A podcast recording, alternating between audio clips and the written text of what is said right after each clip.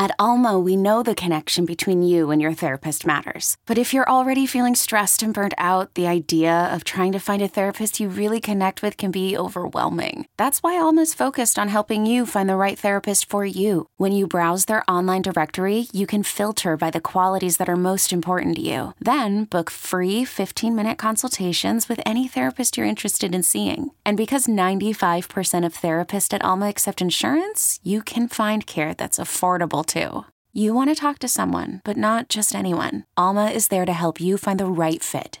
Visit helloalma.com slash therapy30 to schedule a free consultation today. That's helloalma.com slash therapy30. You could spend the weekend doing the same old whatever, or you could conquer the weekend in the all-new Hyundai Santa Fe. Visit HyundaiUSA.com for more details. Hyundai, there's joy in every journey. You want the upper hand in your fantasy football leagues? Then you've come to the right place. To the right place. You're listening to the Upper Hand Fantasy Podcast. Now, here's your host, Faraz Siddiqi and Zach Rizzuto. All right, we are back. What's going on, everybody? Welcome to the Upper Hand Fantasy Podcast. This is Faraz Siddiqi. I'm here with Zach Rizzuto. Welcome, welcome. It is time to talk about the NFC South and all of their teams and all of the players in that division. Everyone fantasy relevant, relevant will be hitting on uh, to see whether we're targeting them, avoiding them, what we're doing with these players in drafts. Uh, we've went over every other division so far except the NFC South, which we're doing today. We're doing the AFC South tomorrow and we are done with our division previews. So make sure to go check out all of the division previews we've done. Uh, we've basically hit on every player. So if you're wondering yeah. how we feel about a certain player uh, and the analysis behind it, make sure to check out all the other podcasts that we've done over the last couple weeks for you know any particular player that you might be interested in. Um, Zach, how's it going, man? How you doing? Um, you know, we have the offseason is pretty much kicking off at this point. Like yeah. it's draft season at this point. Like I hope you are ripping off mock drafts. I hope you're ripping off some uh some underdog drafts as well because it's time. It's time to get yeah. prepared for your fantasy football leagues. It's official. It's June. It's the middle of June. If you're not doing mocks, if you're not playing on underdog, what are you doing? Exactly. And, and, if you're not doing underdog, if you're not doing dynasty, if you're not doing something with fantasy football, that's what it is. I mean, it is very close. We can almost taste it. I saw a post somewhere. I forget. I think it was in the one email I got. You know, I just got an email from one of my friends. And he said there's eight weeks until football's back. I'm like, dude, when we put it in that perspective, like, I mean, granted, it'll be preseason, but by then football's back. You know, we're in full swing for fantasy. That, that's that's what we're doing. So yeah, I'm I'm all in. We're not far away, and you know the draft is now in the rear view. We're not closer. I think we're probably equidistant from the draft as we are to the start of the preseason right now. So it's only going to continue to ramp up from here. So I'm totally excited for that. But going over this NFC South division, like I don't know if it felt this way for you for us, but it was tough. like there's not a whole lot of players I'm really bullish on here. And if I am bullish on them, you know, it's like they're obvious targets. It's really obscure here a little bit. So it's gonna be interesting to see, you know, who we're targeting, who you're targeting and avoiding on uh, this episode. This is definitely the worst division in football. Uh, yeah. I would say, just overall, it's going to be interesting to see like who ends up actually winning this division. I guess my bet would be on the Saints you know, to win the division. Maybe the Saints, maybe you know the Falcons could be a dark horse too. That's uh, you know, say, yeah. yeah. Uh, but but we'll see how that goes. But first, before we get into this this division, let's go over a few player notes. Uh, Juju Smith-Schuster apparently still dealing with uh, a knee injury right now. Um, he hasn't been participating in the OTA so far. Um, but one thing to note is that Bill O'Brien has been running a lot of two tight end sets, which makes sense, right? They just they signed Mike Gesicki. Did they trade for Mike Gesicki or did they sign him? No, he was a free agent, so they signed him. Yeah, right? they so, signed him. Um, they have him. They have Hunter Henry. So they've been running a lot of two tight end set, sets at OTAs, which makes sense. You know, Gronk and Aaron Hernandez were what were his two tight ends when he was part of the Patriots and the play caller for the Patriots. You know, several years ago. So that that's something to look out for as you know tight ends who could potentially you know be somewhat fantasy fantasy relevant. If I'm picking one, it's definitely gonna be Mike Gesicki you know, someone who's more explosive, you know, kind of looks a lot more like a wide receiver than a tight end. Um, so somebody right. to look out for there, someone who's definitely gonna be running more routes than Hunter Henry uh, on a weekly basis. So keep an eye out for him. Uh, and then, you know, it'll likely be Juju and maybe DeVante Parker, you know, as the primary two wide receivers.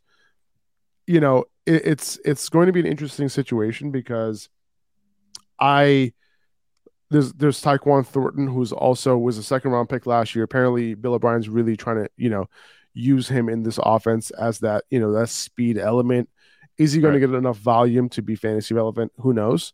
So there's a lot in this offense that is going to be new to us. You know, Mac Jones could potentially make a little bit of a bounce back here, but he doesn't really have an amazing, you know, wide receiver core, you know, just amazing, like, you know, all these amazing weapons and stuff. But he could be uh, a manageable NFL quarterback. I'm not sure if he'll be manageable for fantasy, though. Yeah. Um, let's see. DeAndre Hopkins, you know, making his visits around, you know, different places. Obviously, he has the Bill O'Brien connection as well from his days in Houston. Um, you know, Tennessee was another uh, visit that he made. We'll see what he ends up doing. You know, I talked about Stefon Diggs yesterday not making it to OTAs. He was there, you know, earlier in the day, uh, but it, this is a mandatory uh, practice that they had yesterday. He did not show up for the practice. Sean McDermott, his head coach, called it very concerning.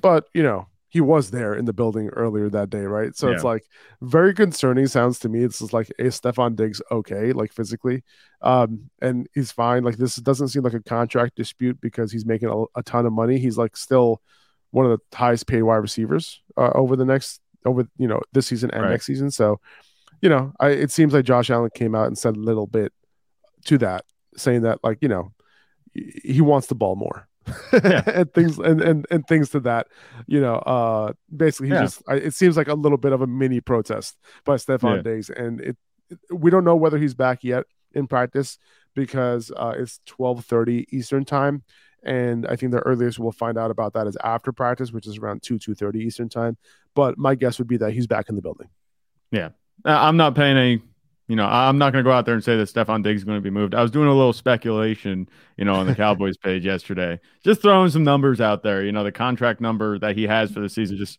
you know, coincidentally matches up to exactly pretty much what Dallas has in space. I'm just going to leave it at that. But I'm not expecting anything with Stefon Diggs. He just restructured his contract. He has a huge signing bonus. It would be a massive cap casualty for the Bills if they would try and move him anywhere. Not only do I not see that happening, but as far as I'm concerned, last season, Josh Allen and Stefon Diggs were like best buds, you know, and Stefon Diggs, if, if I'm Stefon Diggs, I'm trying to stay as closely tied to Josh Allen as I can. Just the way that he's playing, I don't want to go somewhere else. So I might have questions about my quarterback. The Bills are a good in a good spot to contend. He's in a perfectly fine situation. It's just a really weird situation because there were so many different conflicting reports coming out yesterday morning. Like, oh, he's in the building, but he's not practicing, that kind of thing, like you said. And it's just really confusing. I went along with the speculation just because I could. It's but fun. I'm not expecting any. It, it is fun. It is fun. But um, I'm not expecting him to be moved or anything at all. I, like you said, I'm in agreement. I do think we see him at practice today. Uh, a couple of injury concerns. One is Hollywood Brown uh, dealing with uh, a foot issue. He was held out for quote unquote precautionary reasons. Um, you know, this is something to note because Hollywood has had foot issues in the past. So something to be a little bit concerned about. Monitor that. Also, Rashod Bateman, you know, he had that Lisfranc surgery very recently. I think it was like six months ago. So he's still dealing with that. He just had to have an injection recently, which appears to be because, you know, something isn't healing quite as right. And we right. talked about this already with Rashod Bateman. You know, he would be my wide receiver one for the Ravens going into this season, but because of the foot issue and now this, you know, I'm starting to lean towards someone like Zay Flowers if I had to pick a wide receiver one for Lamar Jackson for this particular season. Yeah, Zay Flowers is my guy for the Ravens this season, regardless of how Rashod Bateman shakes out with that injury. Um, that just you know kind of makes me feel better about my pick. Obviously, I want to see Rashod Bateman healthy and playing, but I think that you know there's going to be enough weapons regardless. If Rashod Bateman doesn't play, I'm not worried about Lamar. I don't think that changes anything for me. He has enough weapons now. Odell and Zay Flowers, Mark Andrews is still there. This is a drastically improved supporting cast for Lamar Jackson this season compared to last season. So if one of them takes a little bit of time getting up to speed, coming back from an injury, it's not going to make a difference for me. I think that the projections for the offense stay relatively the same. We're just going to be missing maybe Rashod Bateman's upside for a couple weeks if this does prove to be something that hampers him going into the season. Yeah, no, for sure. Um, I, I think we could we could start getting into. Oh, did we talk about? We didn't talk about James Robinson. James Robinson, you know, was released by the by the Patriots. Um, you know, this is something that you know isn't a surprise to me. Um, you know, a lot of people thought that he might be uh, part of this backfield with Rhamondre Stevenson, but you know, this was just for depth purposes. You know, is it? Did they release him because they're bringing in DeAndre Hopkins? I don't think I would put those two in those two together because like they didn't sign DeAndre Hopkins, and uh, pretty sure they released him before the visit. So if the visit right. was going to go well, and you're going to sign DeAndre Hopkins, then that would be the point where you release James Robinson, right? Yeah. Um, but maybe it seems to be good faith. Maybe it's just a good I, faith I, release. I think it was because of so Jeff Howe from the Athletic was reporting that it, it was because of injuries. That's why James Robinson got cut, um, mm. which which makes sense. Which makes yeah. sense. So, yeah. So that's that's that's really it on that. Knowing how to speak and understand a new language can be an invaluable tool when traveling, meeting new friends, or just even to master a new skill. But it's not always simple when you're bogged down by textbooks and structure classes. That's why so many people trust Rosetta Stone. Rosetta Stone is the most trusted language learning program, available on desktop or as an app. It truly immerses you in the language you want to learn, like Spanish, French, Italian, Chinese, and more. You won't just be studying English translations. The Rosetta Stone intuitive process helps you pick up a language naturally, first with words, then phrases, then sentences. Don't put off learning that language. There's no better time than right now to get started. For a very limited time, listeners can get Rosetta Stone's lifetime membership for 50% off. Visit rosettastone.com slash rs10. That's 50% off unlimited access to 25 language courses for the rest of your life. Redeem your 50% off at rosettastone.com slash rs10 today. This episode is brought to you by Progressive Insurance. Whether you love true crime or comedy, celebrity interviews or news, you call the shots on what's in your podcast queue. And guess what? Now you can call them on your auto insurance too with the Name Your Price tool from Progressive. It works just the way it sounds. You tell Progressive how much you want to pay for car insurance, and they'll show you coverage options that fit your budget. Get your quote today at progressive.com to join the over 28 million drivers who trust Progressive. Progressive Casualty Insurance Company and Affiliates. Price and coverage match limited by state law. Let's move on. Let's move into the NFC South. Let's start with the Saints. Derek Carr coming over, you know, a little disgruntled late in his uh, career with the Raiders, but now he's a Saints quarterback. Um, you know, this offense has some weapons, right? Chris Olave, Michael Thomas, who knows if he's going to stay healthy. Rashid Rashid Shaheed, you know, out of nowhere. Um, out of nowhere. You know, he he was doing well in OTAs, but now he's dealing with a groin injury. Okay, just keep that in mind. Uh, should be ready for training camp, but who knows? Soft tissue injuries can linger. Uh, you know, in that backfield, we got Alvin Kamara, Jamaal Williams, Kendre Miller. So, how are you looking at this offense right now, man? Like, are you looking at this as a an offense that could take a little bit of a step forward, like you know maybe Chris Olave taking a step forward, Michael Thomas. Let's see if he's healthy. You know, Derek Carr. You know, does he help them out? Kendre Miller, a new addition as well, make maybe a little bit of a more explosive backfield. Do you think this offense can take a little bit of a step forward from last year? Absolutely. And it starts with the quarterback play. And I've never been one to say that Derek Carr is like some difference maker at the quarterback position. But you know, we had many conversations about Derek Carr last season when he was sidecarring for Davante Adams. But he is going to bring something that they haven't had for the past year or two, which is consistency. And if it's consistently average play, they're going to be better than they were the past two years on offense. Um, they have as many playmakers as they've had in a couple of years. It starts with Chris Olave. Alvin Kamara is a big question mark. I don't know about him. If he stays healthy, that's fine. And if he stays out of trouble, you know, we'll see how the suspension goes um, with his legal situation they have it's suddenly a crowded backfield. Jamaal Williams, Kendre Miller. I know you're a big fan of Kendre Miller, that kind of thing. Michael Thomas, if he stays healthy, there's a lot of upside here that if certain things shake out the right way, that this could be a really good offense. And I argue if everything goes, you know, smoothly, if Michael Thomas stays healthy, Alvin Kamara pans out, doesn't have anything to do with his legal situation that keeps him off the field, I think the offense has top 12 upside in the league, you know, in terms of the amount of yardage that it puts up, maybe even scoring, something like that. It's not going to be a bad offense. So I look at that and I say, well, this is going to be great news for Chris Olave because Derek Carr is going to be the best quarterback he's played with so far in his career.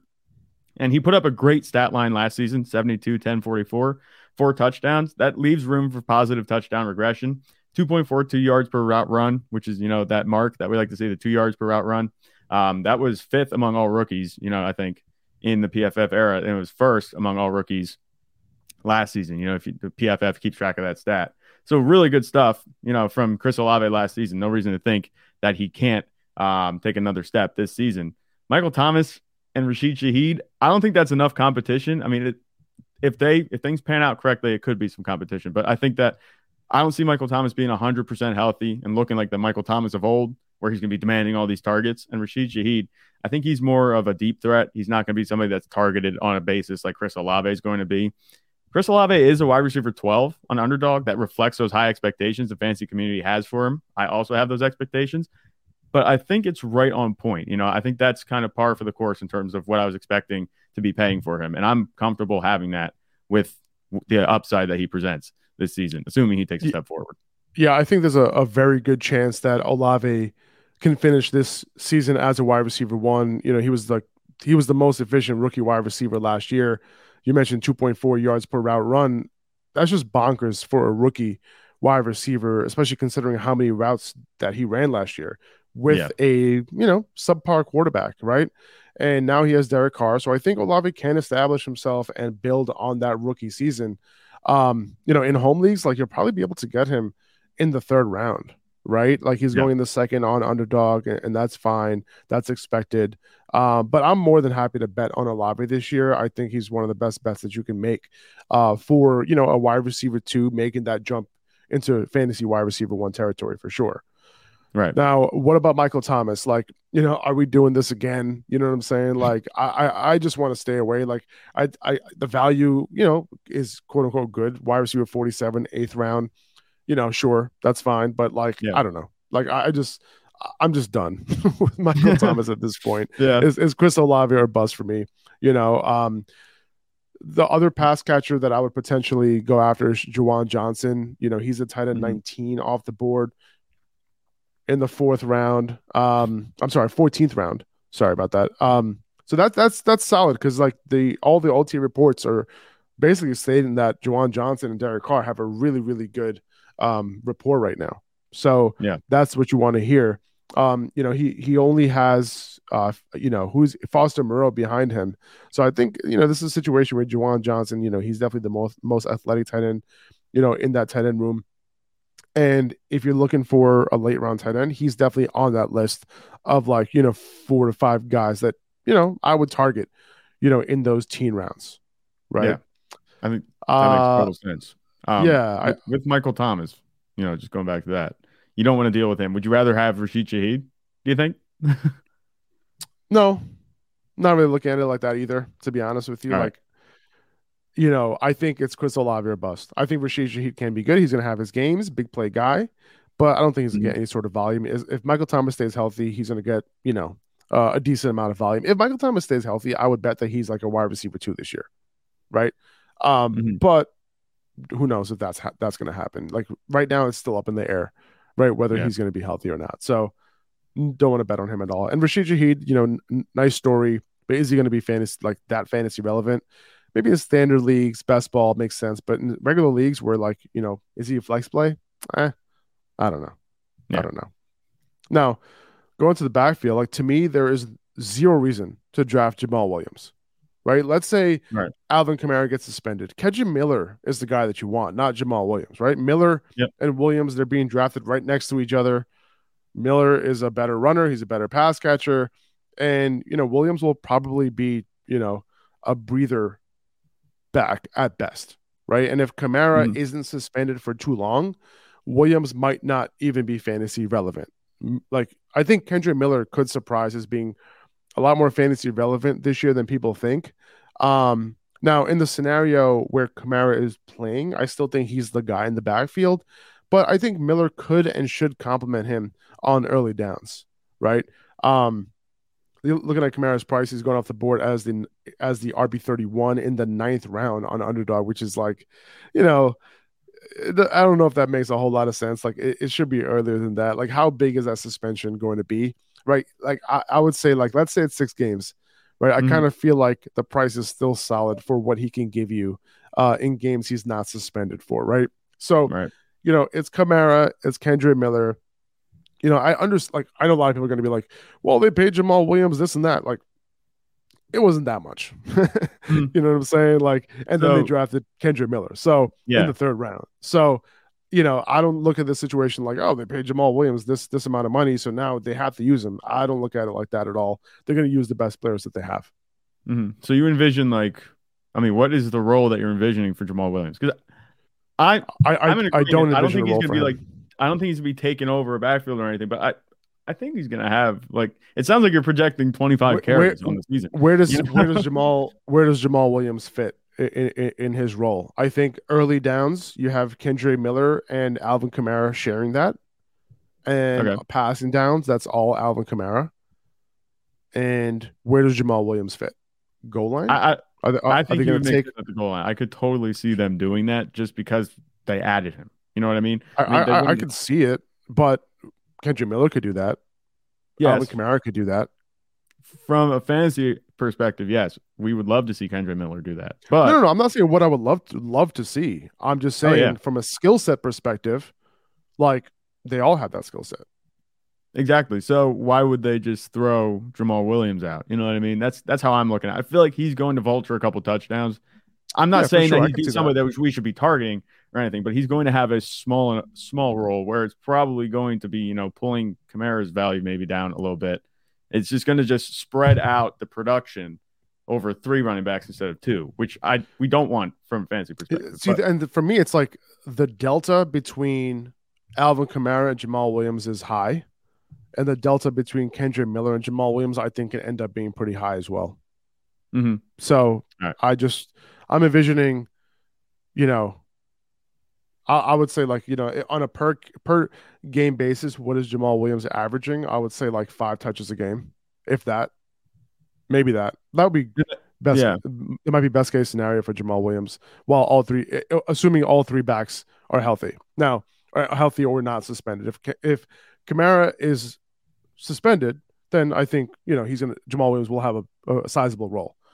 Even then, I don't think he's going to be too fantasy relevant unless he is the clear goal line guy which I'm not even sure he will be at this point. I I think he could get that if Kamara is suspended. That's I think that's what it all comes down to, just Kamara's status. And obviously we don't know what that's going to be. But you're right. It doesn't seem like it's going to be a year long suspension or anything like that. No. I mean, they're pushing it way off. I don't know why. I highly doubt it. But I, I think that, yeah, it, it, it, all just depends on Alvin Kamara's situation. And with Alvin Kamara, I think it kind of reminds me of Michael Thomas last year, where we were just uncertain. I mean, obviously, obviously Michael Thomas was coming off injury; it wasn't a suspension looming, but we just don't know. I think Michael Thomas is going right in this range, eighth, ninth round. You know, we weren't sure what to expect, but we know who he is as a player, and he ended up not playing the next year. I don't think that's going to be the case for Kamara, but it's just all this uncertainty that I don't feel like dealing with. That's I called Alvin Kamara. He's my avoid for the Saints because I just don't want to deal with that right now. You know, I, would rather pick somebody else, Kendre Miller, you know, even somebody else, Michael Thomas, I might take ahead of Alvin Kamara just because there's less headache. And I'm not saying that I'm taking Michael Thomas ahead of Alvin Kamara in terms of the draft, but if I had to pick one or two at their prices, you know, I might just like take the risk on Michael Thomas. I don't like the risk that Alvin Kamara has, and he's my avoid. I, am not a fan of him for this season. Uh, yeah, I, I don't, I don't really see that situation playing out as a headache because he, if he gets like you're drafting him at an eighth, ninth round price. So like you you're you're going in knowing like the the it's already baked into his ADP. So like you're assuming that he's just going to sit on your bench until he's healthy. I'm, I'm sorry, until he's not suspended or while he's not suspended. So let's say he's not suspended. Like where are you ranking him in your rankings on a week on a on a weekly basis? Let's say week one he's not suspended. Where are you ranking him?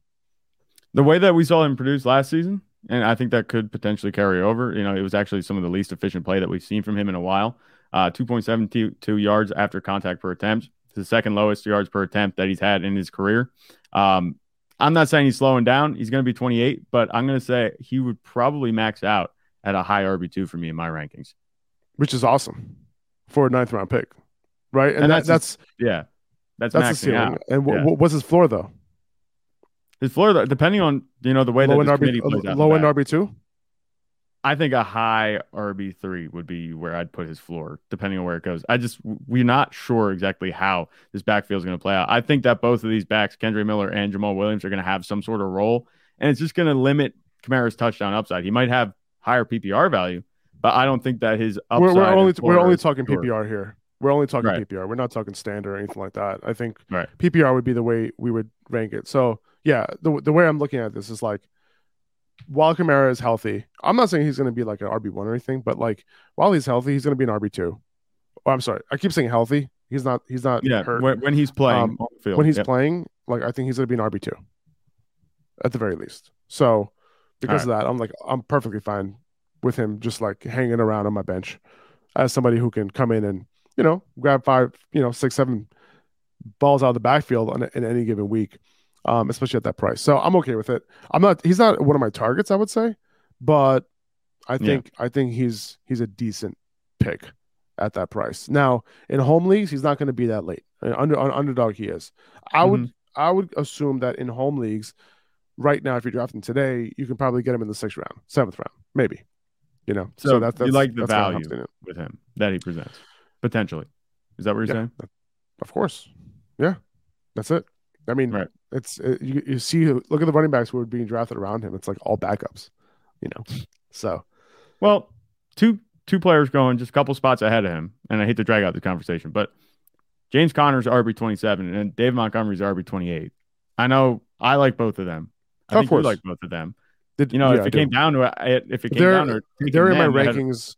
yeah, They're in my rankings as like mid RB twos. You know, uh, both of them are. Uh, yeah. Kamara's If it not. came- yeah, but- if it came down to it, that's where I would be happier taking them, even though they're a little bit more expensive. You know, a round or two ahead, but I would go for that over Alvin Kamara. But that that that's Yeah. just me. Conner's going off the board as the RB twenty seven, and Montgomery's the twenty as twenty eight.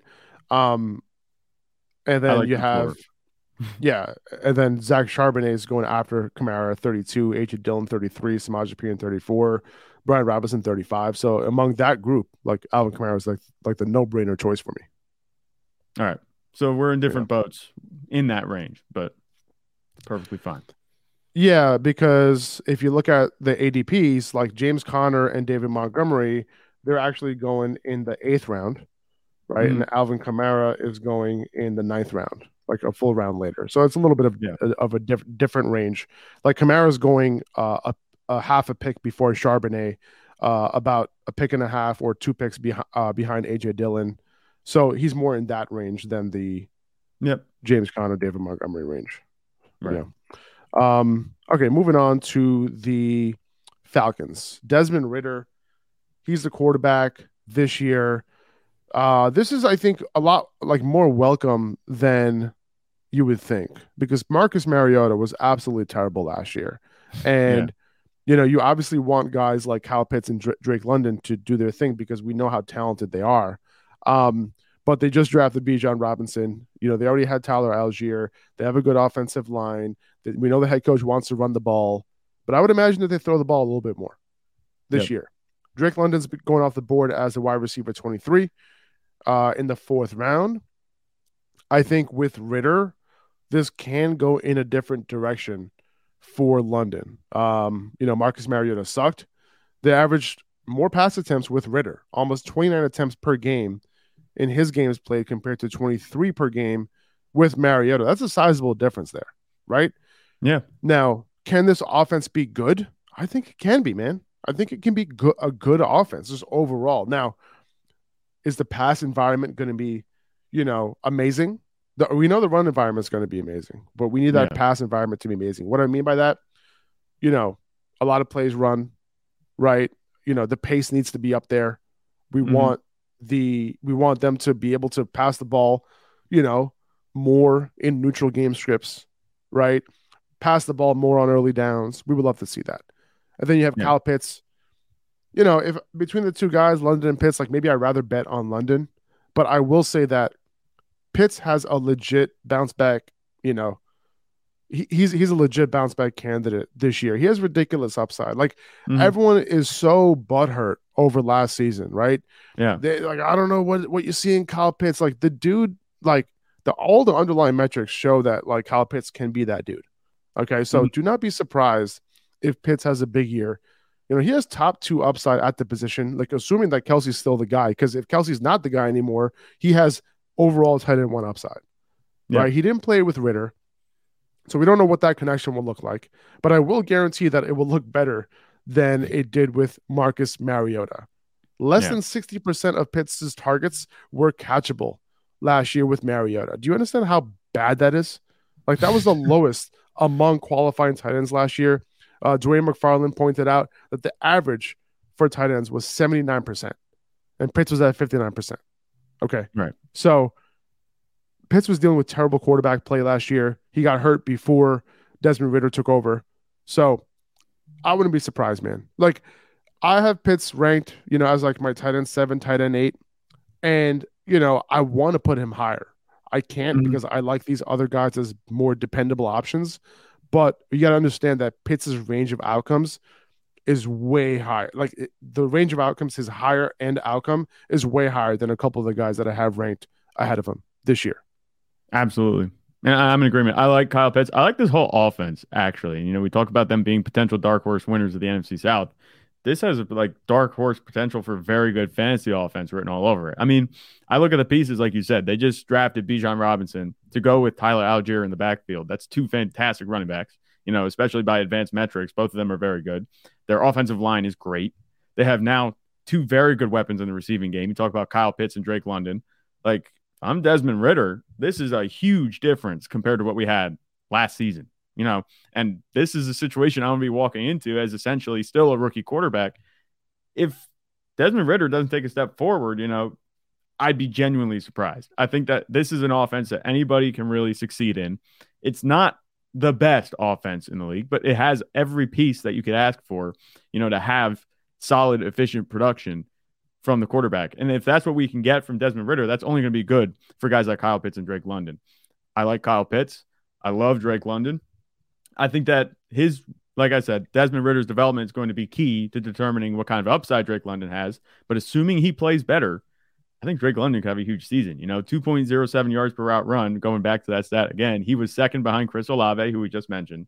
And he was, um, he received 114 targets last season on the heaviest run offense in the league. They ran the most run plays. And we know that's going to be the same kind of identity, you know, going into 2023 with Arthur Smith still at head coach. But you mentioned that, that they threw the ball more with Desmond Ridder. That's only going to be better for Drake London. Things just keep getting better. You know, every, every all signs are pointing up for him. It was a six target difference per game, you know, for I think you said is that that's what it six, was for six, six, six pass attempts per game of a difference between those two quarterbacks. Yeah. Yes six pass attempts a game. That's like a whole receiver. You know, like that's fine. And obviously, it's not going to be necessarily Drake London if he gets more targets than that per game, which I expect. You know, that's not a whole receiver, but you get six whole extra targets going out to different receivers in the game. That's a big difference. I think that even takes another step forward because I think as long as Desmond Ridder can play efficiently, 30, 31, 32 targets, uh, pass attempts a game. I keep saying targets, sorry. Pass attempts a game is not out of the question. So I think it's difficult to envision a scenario where Ridder does anything but improve or at least at the very least maintain what he was doing last season. And if Drake London can do that last season with all the bad, you know, quarterback play that they had and just the uncertainty there, I think that he has weekly top 12 upside in his future. I think that's a pretty solid baseline for him on a weekly basis.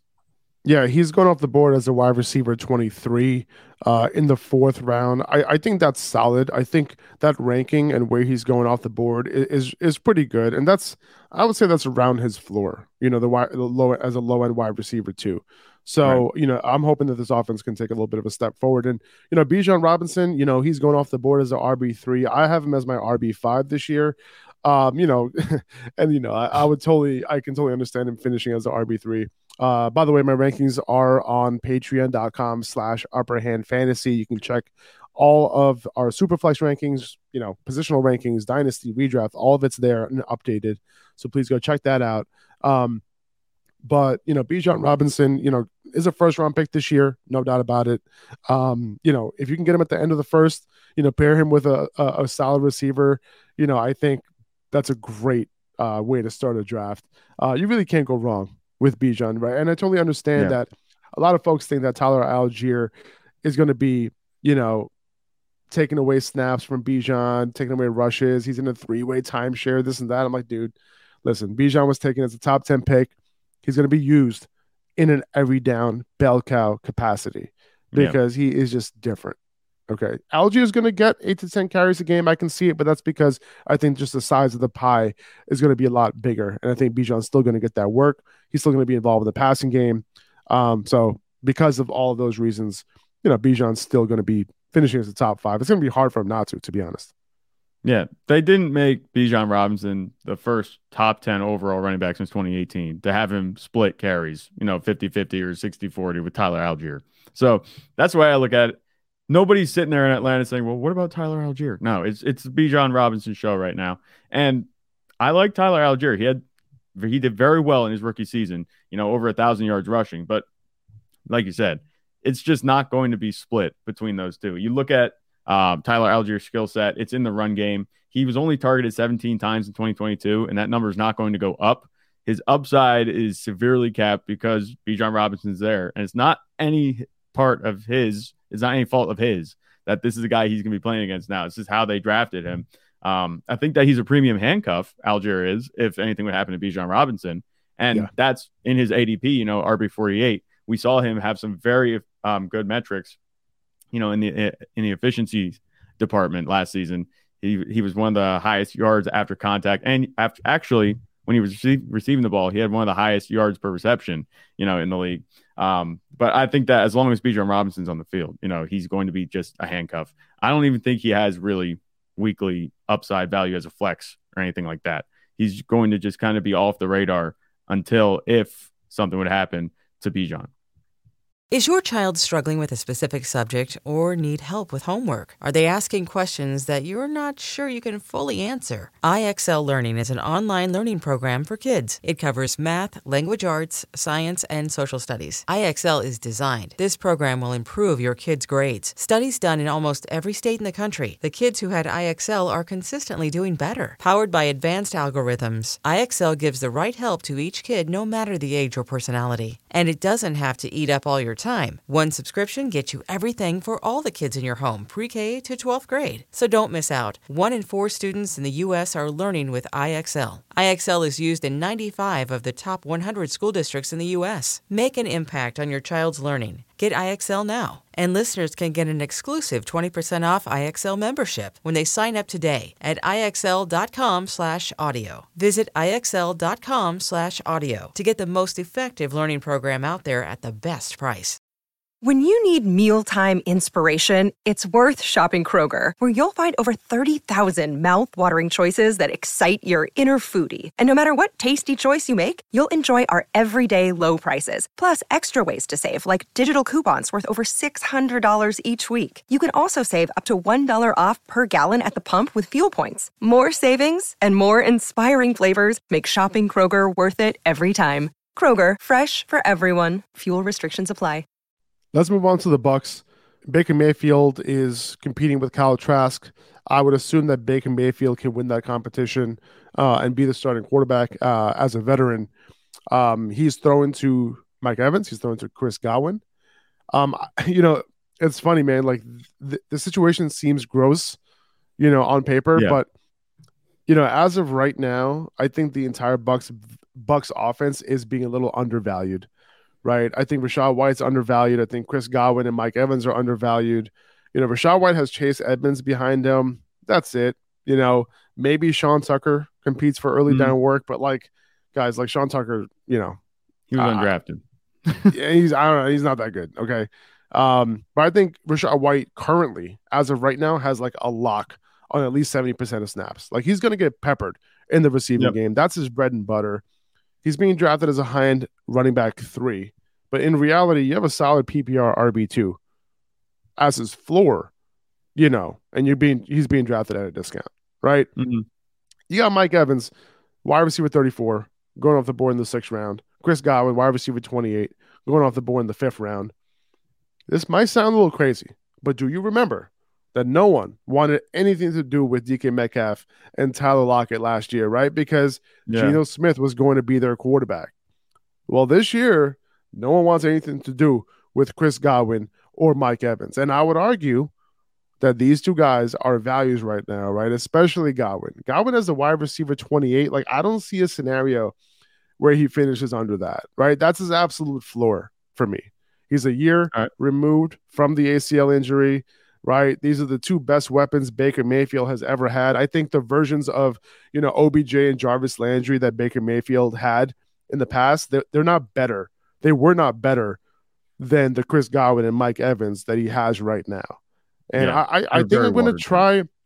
I'm going to try and not be scared of this situation, you know, especially given the price of these guys. And I might take a plunge uh, on the value here uh, with mm-hmm. Godwin as the wide receiver 28 and Evans as the wide receiver 34. But in particular, Chris Godwin for me. Yeah. Uh, you know, especially coming out the slot. You're doing way better being not scared than I am because I'm kind of on that same boat where I just don't feel like Baker Mayfield or any quarterback is going to have anything close to the type of, you know, bounce back that Geno Smith had last season. And nobody saw Geno Smith coming. So I guess we can't rule it out. But I just think that this quarterback room is horrific. And I don't really want any piece of these receivers unless they really seriously fall. I'm with you on Godwin. I understand that he had a, he's been a receiver that demands targets when he's on the field. Granted, that was with Tom Brady, who was throwing historically, you know, some of the most passes in on a per game basis, you know, in NFL history. He was throwing a ton last season and the year before. But Chris Godwin demands targets. Mike Evans, he was more of a hit home run hitter. He has hit that thousand yard threshold every season of his career, but I think this might be the season where he doesn't reach it. And he was kind of a spot contributor at best up until championship round last year. Mike Evans was when he put up that 40 bomb. That was great and but Mike Evans, it just seems like his utility, he's not as quarterback friendly as a guy like Chris Godwin. You know, Mike Evans will go get that jump ball. Mike Evans will go do those trust passes, but I don't think any of these quarterbacks in Tampa are going to be throwing those trust passes. Mike Evans, it's going to be the quarterback friendly guy in Chris Godwin. So I understand you there. I like that. I think you could get away with him at his price right now and be all right. But for me, I think the target's Rachaad White, and I know you're big on him too. But when the offense is going to be bad, which I think it's going to be, it, the onus falls on volume for production in fantasy football, and that's exactly re- what Rachaad White does and what he did last season. I mean, he was hyper targeted. He was excellent, 56 targets, 50 receptions. Um, that was 13th most in the NFL. He's going to be getting peppered, like you said, in the receiving game, and he's going to get the run game too. He wasn't efficient in either of them. Um, He's 1.13 yards per route run, ranked 54th among qualifying running backs, 3.7 yards per attempt, tied for 98th. He's a straight bet on volume, but on offense it's going to be bad. You know, that's really all I'm looking for. I think that he is still undervalued. If this offense is any better than we're projecting it to be, then he's going to be a serious value. So he's my target. He's a low risk RB2 in my book. Yeah. Yeah. The efficiency wasn't there last year, uh, but this is strictly a volume play. You know, yeah. um, I was surprised that the Bucks didn't add a more significant running back to that room. To be honest with you, yeah. Um, Imagine replacing uh, Leonard Fournette with like Zeke. That would be, ugh, gross. They still, they still it. can add somebody, but I could see it. That would be gross. I can see it. As of right now, Rachaad White's the dude. All right, moving yeah. on. Um, and you know their their tight end is Cade Otton. Do that with what you will. Uh, yeah. Panthers, uh, Bryce Young, rookie quarterback, leading them. Uh, not a target of mine for fantasy, right? He also doesn't have the weapons. Also, it's really tough to bet on a rookie quarterback being super fantasy relevant, especially if they're not rushing the ball a ton, uh, which we right. don't expect Bryce Young to do. He's a he's a uh, pocket quarterback. Uh, but you have Miles Sanders as the RB nineteen going off the board at the five six turn. He's backed up by Chuba Hubbard. Uh, there have been some rumblings about Hubbard potentially playing a goal line role there, and that would absolutely suck for Miles Sanders because you yeah. can't even say that he's touchdown dependent because he doesn't even have a goal line role. That's just speculation by beat reporters. That doesn't mean that that's going to happen, right? Miles Sanders can still get the goal line role. He was the goal line running back for the for the Eagles last year. You know when Jalen Hurts wasn't rushing the ball himself, so mm-hmm. there was still some hope for uh, for Miles Sanders. He's not a target of mine at RB nineteen I think there are a couple of running backs I'd rather have. A couple of running backs who are kind of more guaranteed some volume, especially in the receiving game. Who's going to take away yep. work in the receiving game for Sanders? Who knows? Hubbard has played that role in the past.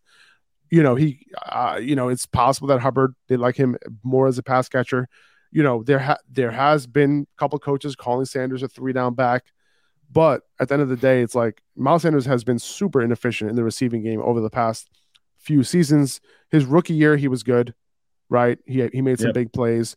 When he was in college, he wasn't good in the receiving game. He wasn't efficient. So it's like, yeah, that one outlier year. That's what it looks like to me. How are you mm-hmm. looking at Miles Sanders, man? Do you think Miles Sanders could? I will say that I think Sanders has, uh, I think his ceiling is like a high in RB two. So I think there is some room here potentially, but he also can finish below the RB nineteen. I think his floor is like low end RB two. Yeah. So he's I, being drafted like kind of in the middle. Yeah, I, I think his ceiling is like a mid RB two, and I don't. I mean that in the least like, you know, put down way possible. It's, it's mid. He's not mid, but I think mid RB two is where he's going to finish. Not not finish. I think that's his upside because his receiving work, you know, his body of work in the receiving game is not very encouraging. I mean, you look at the PFF grades, and you know, you look at the, obviously PFF is PFF, PFF, but we know Miles Sanders is not a very good receiving back since his rookie season. And the two guys in the backfield, Chuba Hubbard has a little bit of work there that he's done in the receiving game. It's been more promising, I think, the past couple of years than Miles Sanders. Uh, 35.5 is Miles Sanders' PFF grade last season. Um, last season, Chuba Hubbard had 59.6, and Raheem Blackshear, another guy that they have in the backfield there, 71.4. So these guys in the backfield, they have the opportunity to come in on that passing down role. They can either of them. Can now, are these? I just want to. I just want to make it clear. Are these receiving grades? Yes, receiving grades. Receiving okay, grades cool. from PFF. Yes. So obviously, either of these two guys, Chuba Hubbard or Raheem Blackshear, can come in and just kind of snatch up that receiving role as a committee. You know, I don't think Miles Sanders is going to hold on to that. If he gets relegated to an early down role, you know, that means he's going to be dependent on touchdowns for the upside. He might have 70, 80 yards rushing a game but if he's only catching one or two passes or getting one or two targets and he's relying on touchdowns, this isn't the Eagles' offense where they were scoring touchdowns on touchdowns on touchdowns. It's going to be a rookie quarterback offense that's probably not going to be very good. I think that he has really real chance to bust at RB 19. I think that's actually kind of ambiguous this backfield. I think that Chuba Hubbard could have a role greater than just a receiving game. Um, I'm not really counting Raheem Blackshear as anything um, besides the passing down work, but if Chuba Hubbard gets more work than we anticipate, then I think there's too much ambiguity here to justify an RB19 price. I could see his floor kind of falling in the high RB3 range if things go poorly and the split is more than we're than um it should be. But I don't like him at his price. He's my avoid just because of that. There are other guys. J.K. Dobbins is six pick six picks earlier than him. At least when I looked at it yesterday on the prices on Underdog. And D'Andre Swift is going right in that range too. Two guys I think have higher upside than Sanders, and it's not by a little, it's a lot. Yeah, I, I do think Sanders, you know, his upper range of outcomes is a little higher. I think it's, you know, close to that, you know, high in RB2 because I think there is a world where Sanders could be a three down back in this offense. And, you know, based on what they signed him in terms of his contract, in terms of what a couple of coaches have been saying, so I think there is a world where that happens. Is it the right decision? Is a different question, right? right. Because it could be a volume game with Sanders. Like, okay, he's on the field on third downs. Okay, he's running a lot more routes than he, we thought he would on early downs because you know the competition isn't that much, to be honest with you, with Miles Sanders. Um, right. So you know, in that backfield. Now, this this you know, they made a lot of questionable decisions, though, right? They gave Adam Thielen a ridiculous contract, right? He's go- he's going to be 34 years old, you right. know, in August. So that doesn't. I'm sorry, 33 years old in August. That doesn't make a whole he's lot of sense. Right now, yes. Yeah, and you know, so you know, they also gave Miles Sanders a contract. So like, I, I don't want to weigh that contract too much because they also gave Adam Thielen a ridiculous contract. So mm-hmm. we'll see, we'll see. Um, moving on to this wide receiver core, um, or lack of it. Adam Thielen, Jonathan Mingo, DJ Chark, Terrace Marshall. Terrace Marshall going off the board in the 18th round or not going off the board at all, being yep. undrafted. Wide receiver 90 off the board. Um, I think he makes a very solid um, last round pick in best ball um, or in any drafts, assuming that you have 18 rounds in your draft, if you're yeah. like in a 14 team league or something like that. And the reason why is because right now he's showing some rapport with Bryce Young in OTAs. Um, you know, he was a good college receiver. You know, never really had a fair shake in the NFL, but the chances that you're you've been in the league for a couple years and you haven't really shown out um, by now usually means that you're not. It's not going to happen. Um, mm-hmm. And I think if you're betting on Marshall, you're betting on him to be a little bit of an outlier, right? But I think it's still right. a solid pick as one of your last picks uh, in in best ball on underdog, for example. Um, and by the way, if you're not playing on underdog, what's that? He's a nice dart throw. Sorry to interrupt. I think so. Uh, yeah, I think so. I think so. Um, but yeah, so so I, I would play on underdog if you're not playing on underdog right now. They just dropped the season long pickums, right? So basically, it's season long props pretty much. Yeah. Right. So very fun. You know, there are so many players on here, right? So if you have a good idea of like who's going to do well, who's not going to do well this year, you know, all those lines are up there. Yardage, touchdowns, over, under. You just got to pick whether it's higher a certain number or lower a certain number. You can stack those picks together and you can multiply those picks. Okay. Um, there's specials all the time going on. So you can actually stack up like a special that they have going on with one of these picks. So you can take Jonathan Taylor over under a certain rushing number, you know, whatever you think uh, would be good. And then you can stack those picks. If you stack three of them and you get them right by the end of the season, you six extra money. You know, if you uh, if you stack five of them and you get all five of them right, you're gonna 20 extra money. Okay, you put in a hundred bucks, you're going to walk away with two thousand dollars at the end of the year, and you can st- you can do a bunch of stacks, right? You can throw in a whole bunch of them, right, for the season, and you know root for those players during the year, right? Or do the opposite for players you're picking the lower on, right? right. Um, so so go check that out. Uh, underdogfantasy.com. Use code Upperhand uh, to get your first deposit doubled up to one hundred dollars. All right. Uh, the links will also be in the, in the podcast episode description, so you can check that out there. Um, but going back to this wide receiver core, Adam Thielen is a wide receiver 64 off the board in the 12th round. Jonathan Mingo, wide receiver 59 uh, in the at the 11 12 turn, and DJ Chark in the 13th round. So these all of these guys are going after, you know, basically in the teen rounds pretty much, but after the 10th yeah. round. So um, if you had to pick one at their value, who are you going with? Adam Thielen. And this is just me saying that this is the most experienced receiver in this wide receiver room. He was hyper productive on the Vikings offense. He had 30 touchdowns past three seasons, you know, in Minnesota. I think he finds himself now in Carolina. He's easily going to be the most experienced pass catcher. And that's good news for Bryce Young, somebody that he can just, you know, work with, build rapport with. I know you said Terrace Marshall's there, but I, I think, and they were building rapport, but I think that the veteran savvy of Adam Thielen shouldn't be discounted this much, especially going after a guy like Jonathan Mingo. He's obviously, there's a lot to be excited about with him and intrigued about especially with Bryce Young at quarterback. I don't think we should just write off these receivers this low, you know, just because Bryce Young is a rookie we're not expecting the offense to be very good. This is a band of brothers, you know, kind of weapons core that they've built around Bryce Young.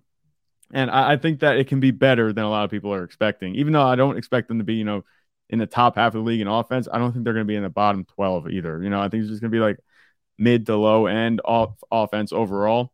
Um, but Bryce Young's going to need somebody in the passing game to depend on early, especially while guys like Jonathan Mingo, you know, get up to speed, NFL speed, they get acclimated to that climate. As a wide receiver 64 and underdog, I don't think there's any risk and that the upside can pay off humongously. So I like Adam Thielen, even though he's old and it does seem odd that they signed him to a three year contract when he's this old. I think they realize in Carolina that they need somebody that Bryce Young can kind of grow and develop with. Adam Thielen's a perfect guy to do that. Um, they weren't going to be able to sign a bunch of players, you know, in this offseason and really build a nice weapons system around Bryce Young since they traded pretty much the farm to get Bryce Young. So I, I think that Adam Thielen is the best receiver here on the offense right now. At the end of the season, he might be second or third best. But as things stand right now, you know, I think he's going to have a nice start to the season at the very least because these other guys are going to be getting up to speed and Bryce Young's going to be able to rely on his veteran savvy. Yeah, I, I, can see it. I just don't like betting on 33 year old wide receivers, you know, at That's all. Fine. You know, Completely even at any yep. even at any price. Um, you know, he's been you know a little bit banged up. You know, he hasn't been the epitome of health lately, and that makes sense, right? Given his age, and I, really, I yep. again, I said it probably like 14 times in this podcast already since he signed, but I don't understand his contract at all. Um, But he's the wide receiver 64. Jonathan Mingo is a wide receiver 59. I like Jonathan Mingo at the price. Uh, I like Marshall as, as, a dart throw at the end, but if I'm picking between Thielen, Mingo, and Chark, I'm going to go Mingo. I think that he's going to be their starting slot wide receiver. I hope they don't play him on the outside. I don't envision him playing on the outside. Um, I hope it doesn't happen. He did play on the outside at Ole Miss, so it's possible that they do. But I think he profiles as a slot wide receiver. If that happens, I think that he's going to end up being Bryce Young's safety blanket. He was every quarterback safety blanket at the Senior Bowl when I was there. Um, and I think Mingo could potentially be a, a, possession type slot receiver, you know, for Bryce Young early in his career. Um, I, I just that's who I'm going with if I have to pick out any of these guys. I, am not necessarily going out of my way to target any of them. I don't think the offense is going to be good, but in a PPR format, I think Mingo would be a decent bet at the 11 12 turn. But otherwise, I'm just avoiding the entire thing. Maybe taking a, a dart throw at Terrace Marshall. Out of, you know, 100 dart throws at the end of drafts, I would say Marshall might be 10 of them.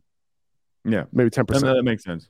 I mean, you're shooting the moon with any of these guys, but, you know, at, at, the, at the price that they're going, I mean, you're not really going to be hurt. You're not drafting these guys to be your wide receiver, too. So I, I don't think you can really go wrong with any of them. My preference, yeah. you know, I think I'm kind of, you know, deviating from the upside faction here a little bit, going with Adam Thielen. I think that his floor is nice enough that you know he'll be secure for you if you're targeting wide receiver to slate. But I completely understand taking the upside with Mingo.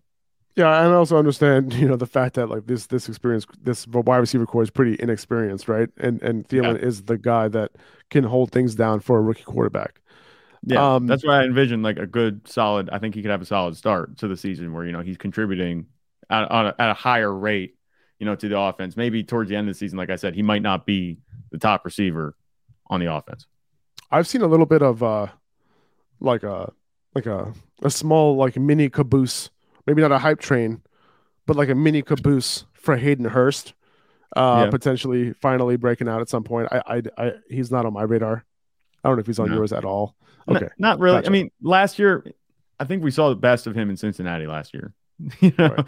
Bryce Young, I don't think at this point in his career is an upgrade or anything close to Joe Burrow. So I, I think maybe if this were three years down the line, Bryce Young isn't, you know, some really good QB, then yeah. yes, maybe. But he's a rookie. So I don't see Hayden Hurst, a guy who historically hasn't been much of a good starting tight end, you know, suddenly contributing now on an offense like that's built like the Panthers is for 2023. I just don't see it. But exactly, you know, take your swings if you want he's he's there. You can take him off the waiver wire if you want. I don't think he's really being drafted. I don't think, but all right. Well, we got through it. We got through the worst division in football. We're going to be talking uh, NFC. I'm sorry. We're going to talk. We're going to talk AFC, AFC North, yep. South, AFC South. Get your shit together for us. We're going to talk AFC South uh, tomorrow. So that that'll be out on Friday. Uh, stay tuned for that. And until then, we, we got some cool stuff planned for next week. Um, and uh, you know, you're not going to want to miss that because it's now it's time to really get into the into the weeds and you know to see who we're who we're targeting, what the draft strategy looks like for this season. Um, and we're gonna get get after that stuff. So that's really where it all begins. So make sure you tune into that. Until then, if you guys can subscribe to the podcast, that would mean the world to us. Rate and review it as well uh, on whatever platform you use. It only takes a couple seconds. We would highly, highly appreciate it. Thank you so much, guys. We'll talk to you soon. See ya.